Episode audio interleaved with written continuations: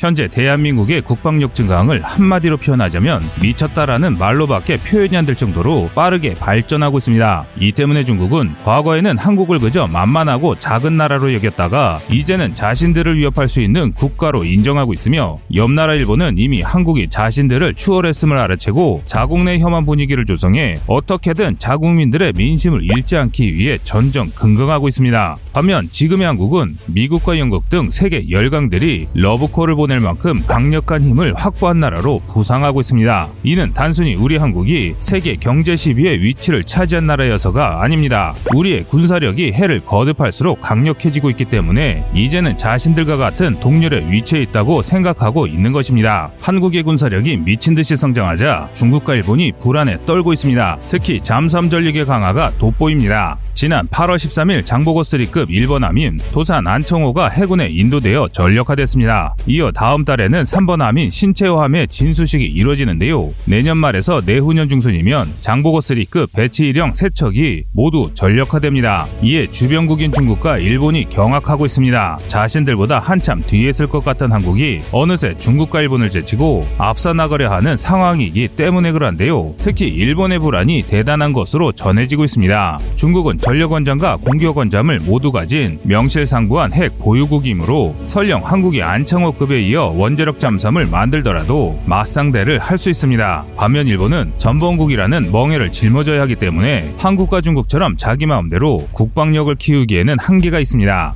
이 때문에 일본은 우리 대한민국의 잠수함 전력이 강해지면 이에 대처할 마땅한 방법이 없는데요. 가뜩이나 한국의 국방비를 추월당하는 상황에서 한국의 전력 확장에 대한 불안이 극에 달하고 있는 실정입니다. 그러나 우리 역시 아직 가야 할 길이 남았습니다. 아직까지 일본의 잠수함 전력은 동북아 최강이라 할 만하고 일본의 재래식 잠수함의 성능과 규모 역시 우리를 뛰어넘기 때문입니다. 그래서 준비했습니다. 오늘은 한국의 잠수함 전력 상승이 왜 일본을 두렵게 하는지와 한국이 언제 부터 일본을 완벽하게 뛰어넘을지에 대해 알아보겠습니다.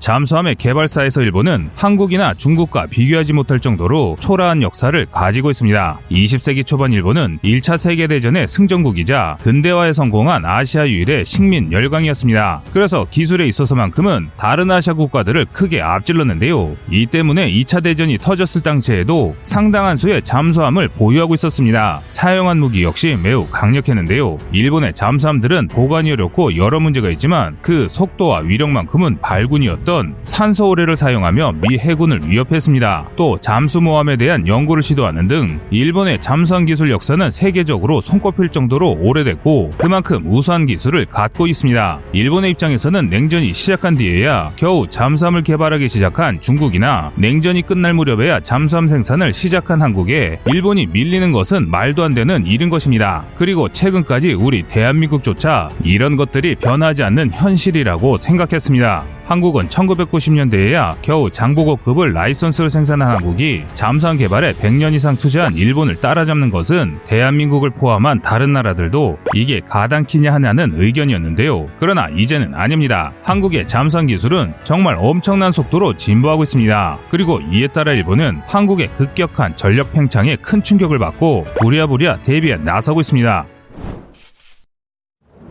사실 일본인들은 한국이 순수 국산 잠수함을 만들겠다는 이야기를 폄하하고 조롱해왔습니다. 자신들의 잠수함 개발사로 비추어볼 때 1000톤대 잠수함을 만들던 나라가 3000톤대로 넘어가는데 걸리는 시간이 상당히 오래 걸릴 것이라고 확신했기 때문입니다. 나름 근거도 확실했는데요. 잠수함을 처음 개발되었을 때부터 잠수함을 연구했던 일본이 전후에 만든 첫 국산 잠수함이 1000톤급이었습니다. 이후로 차근차근 잠수함을 개발해 1650톤급 아시시오, 1800톤 톤급 우주 시오 등 차층 크기를 키워나갔는데요. 1955년부터 무려 40년이 흐른 1994년에야 도산 안창호급과 거의 비슷한 규모인 오야시오급 잠수함을 개발하는데 성공했습니다. 이렇게 차근차근 단계를 밟아온 일본이 보기에 한국의 잠수함 개발은 너무 성급했고 무모해 보이는 것이 당연했을 것입니다. 그러나 한국은 이를 보란 듯이 무시하고 잠수함 시장에 엄청난 지각 변동을 일으켰습니다. 현재 일본의 주력은 만재 4,200톤의 소류급 잠수함인데요. 있는데요. 도산 안창호급 Batch 1형의 3,700톤보다는 500톤이 크고 Batch 2형에 비해서도 200톤가량이 큰 세계 최대 규모의 재래식 잠수함입니다. 성능 역시 우수한데요. 소류급 후기형의 경우 이번에 건조된 도산 안창호급 Batch one을 크게 압도합니다. 많은 문제가 있던 스털링 기관 AIP를 탈거한 세계 최초의 리튬이온 탑재 유인 잠수함입니다. 또 이중구조 선체를 사용해 소음을 최소화하면서 동시에 내구성을 크게 향상시켰습니다. 내압 선체에 쓰인 고 장력강은 미국의 HY130 고장력강보다 우수한 NS110강을 사용했습니다. 외부 선체 역시 도산 안창호급에 쓰인 HY100강보다 우수한 NS80강을 사용했는데요. X선타 역시 우수합니다. 소류급은 수중 기동성 향상을 위해 한미 수평 수직타를 X선타로 채용했습니다. 방향전환과 X선타는 수직 자망 속도가 십자선타에 비해 30%나 빨라지며 조종 인원이 줄어들고 선타 하나가 고장나더라도 방향 전환이 가능하다는 장점이 있습니다. 심지어 소나에 피탐될 확률까지 낮춰줍니다. 이뿐만이 아닙니다. 일본의 잠수함은 소나 역시 매우 우수해서 원통형 2400개 소자가 배열된 저주파 소나까지 채용했습니다. 하지만 이렇게 대단한 잠수함을 가졌음에도 일본은 도산 안창호급이 건조된다는 소식을 듣자마자 발칵 뒤집혀졌는데요. 지난 13일 일본 함인 도산 안창호함이 취역하자 일본은 겁에 질렸습니다. 한국이 자신들의 상식을 연달아 깨부수고 있기 때문인데요. 우선 일본은 애당초 한국이 도산 안창호급을 제대로 건조할 수 있을 것이라 생각하지도 않았습니다. 일사급에서 발생한 여러 문제들을 이야기하면서 도산 안창호함이 한없이 지연되다 결국 건조에 실패할 것이라 믿었는데요. 이는 일본 군사 유튜버들의 반응만 봐도 알 수 있습니다. 일본 내 우익들이 시청하는 한 군사 채널 Great Japan 채널에서는 한국의 잠수함이 일본보다 뒤떨어지며 도산 안창호급이 제대로 건조될 리가 없다는 주장을 펼쳤는데요. 무려 50만 명의 일본인이 이를 보고 한국의 잠수함 사업이 성공할 리가 없다며 댓글을 달았습니다. 심지어 북한에 선물하려 만드는 잠수함이라거나 정권의 치적쌓기용 장식이라는 조롱까지 했는데요. 1800톤급을 만들던 나라가 바로 다음으로 3700톤급 잠수함을 만들어 성공시킬 리가 없다고 본 것입니다. 그들의 주장에 힘을 얻었던 사건이 있었는데 도산안창호함은 2018년 일본함이 진수되었음에도 수차례 지연됐다는 사실이 이들의 예측에 힘을 더해왔습니다. 그런데 막상 한국이 성공을 해버리자 일본은 깜짝 놀라고 말았습니다. 그리고 곧 겁에 질려 패닉에 빠졌는데요. 도산안창호함이 배치되며 한국과 일본 사이의 격차가 역전되기 시작했습니다. 가장 먼저 일본이 자랑하던 리튬이온 기술에서 기술 역전이 일어나기 시작했습니다.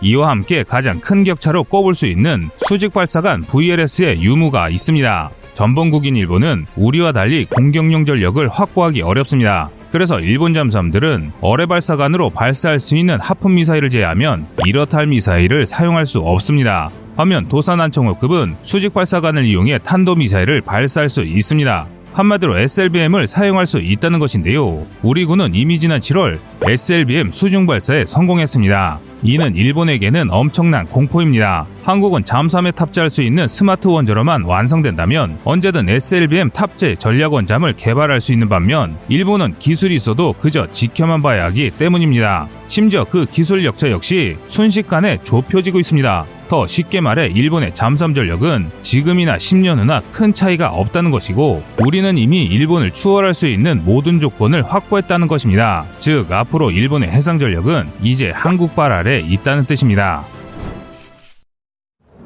2010년까지만 하더라도 일본의 전자 기술은 한국을 압도했습니다. 특히 리튬이온 전지에서 일본은 항상 우세를 점했는데요. 그러나 이제는 상황이 역전됐습니다. 우리 기업들의 배터리 개발 능력이 날이 갈수록 향상되면서 양국의 기술 격차는 점차 좁혀지거나 역전되고 있는 상황입니다. 그래서 장보고3 배치2에 탑재되는 리튬이온 배터리는 확실하게 소류급보다 우수할 것이라는 것이 여러 전문가들의 분석입니다. 또한 한국이 이번에 공개한 무반향 타일과 메타 물질 등 차세대 잠수함 건조 기술에서도 한국은 일본을 제치기 시작했습니다. 한국이 이번에 개발한 무반향 타일은 대형 잠수함에 꼭 필요한 기술인데요. 잠수함은 선체가 커질수록 적의 소나를 이용해 탐지당할 가능성이 높아집니다. 그러므로 선체 외부에 소나의 반향을 줄여줄 타일을 설치하는데요. 한국이 이 분야에서 혁신적인 무반향 타일을 개발했습니다. 그 성능도 매우 탁월합니다. 국내 개발된 음향 무반향 코팅 체계인 UAT-1K 성능이 얼마나 뛰어난지 디젤 잠수함 중에서도 보아도 손에 꼽히게 조용하다는 평을 받는 장보고급이나 손원일급을 압도한다는 정숙성을 보인다고 합니다. 3,700톤짜리 도산 안창호함이 소나를 볼 때는 1,200톤짜리 장보고원급보다 더 작게 보일 수 있다는 것입니다. 이뿐만이 아닙니다. 지금의 한국은 미래 기술에 있어서도 일본을 압도하기 시작했습니다. 가장 돋보이는 분야는 메타물질인데요. 수중음파를 흡수하는 메타물질은 디지털 신호를 이용하는 가상화 메타물질과 구리 등의 물체를 이용하는 두 가지 방법이 있습니다. 가상화 메타물질은 디지털 회로 처리 기술로 파동과 주파수를 자유자재로 조작하는 기술인데요. 실제 존재하는 소재를 이용해 메타물질을 설계한 것이 아니기 때문에 가상화 메타물질이라고 불립니다. 이 기술을 이용하면 잠수함 내부의 주파수와 파동을 조절해 잠수함을 추적할 때 쓰이는 음향 탐지기 소나를 무력화할 수 있습니다. 또 구리를 이용해 음파를 투과시키는 기술 역시 보유하고 있는데요. 물보다 전달률이 빠른 메타물질을 규칙적으로 배치해 소리가 퍼져나가지 않은 음향 메타 물질을 한국표준과학연구원에서 개발했습니다. 해당 기술을 잠수함 전체 겉면에 적용하는 것은 어렵겠지만 선체를 이중으로 설계하는 복각식 설계 등을 적용한다면 잠수함의 소음을 획기적으로 줄일 수 있습니다. 이 기술 확보로 인해 한국은 장보고3 Batch 2형 이후 건조될 잠수함들에게 이 스텔스 공법이 적용될 수 있습니다. 만약 이 기술이 한국의 잠수함에 적용된다면 한국은 동북아 최강의 무적 잠수함 함대를 보유하게 되는 것입니다. 여러분의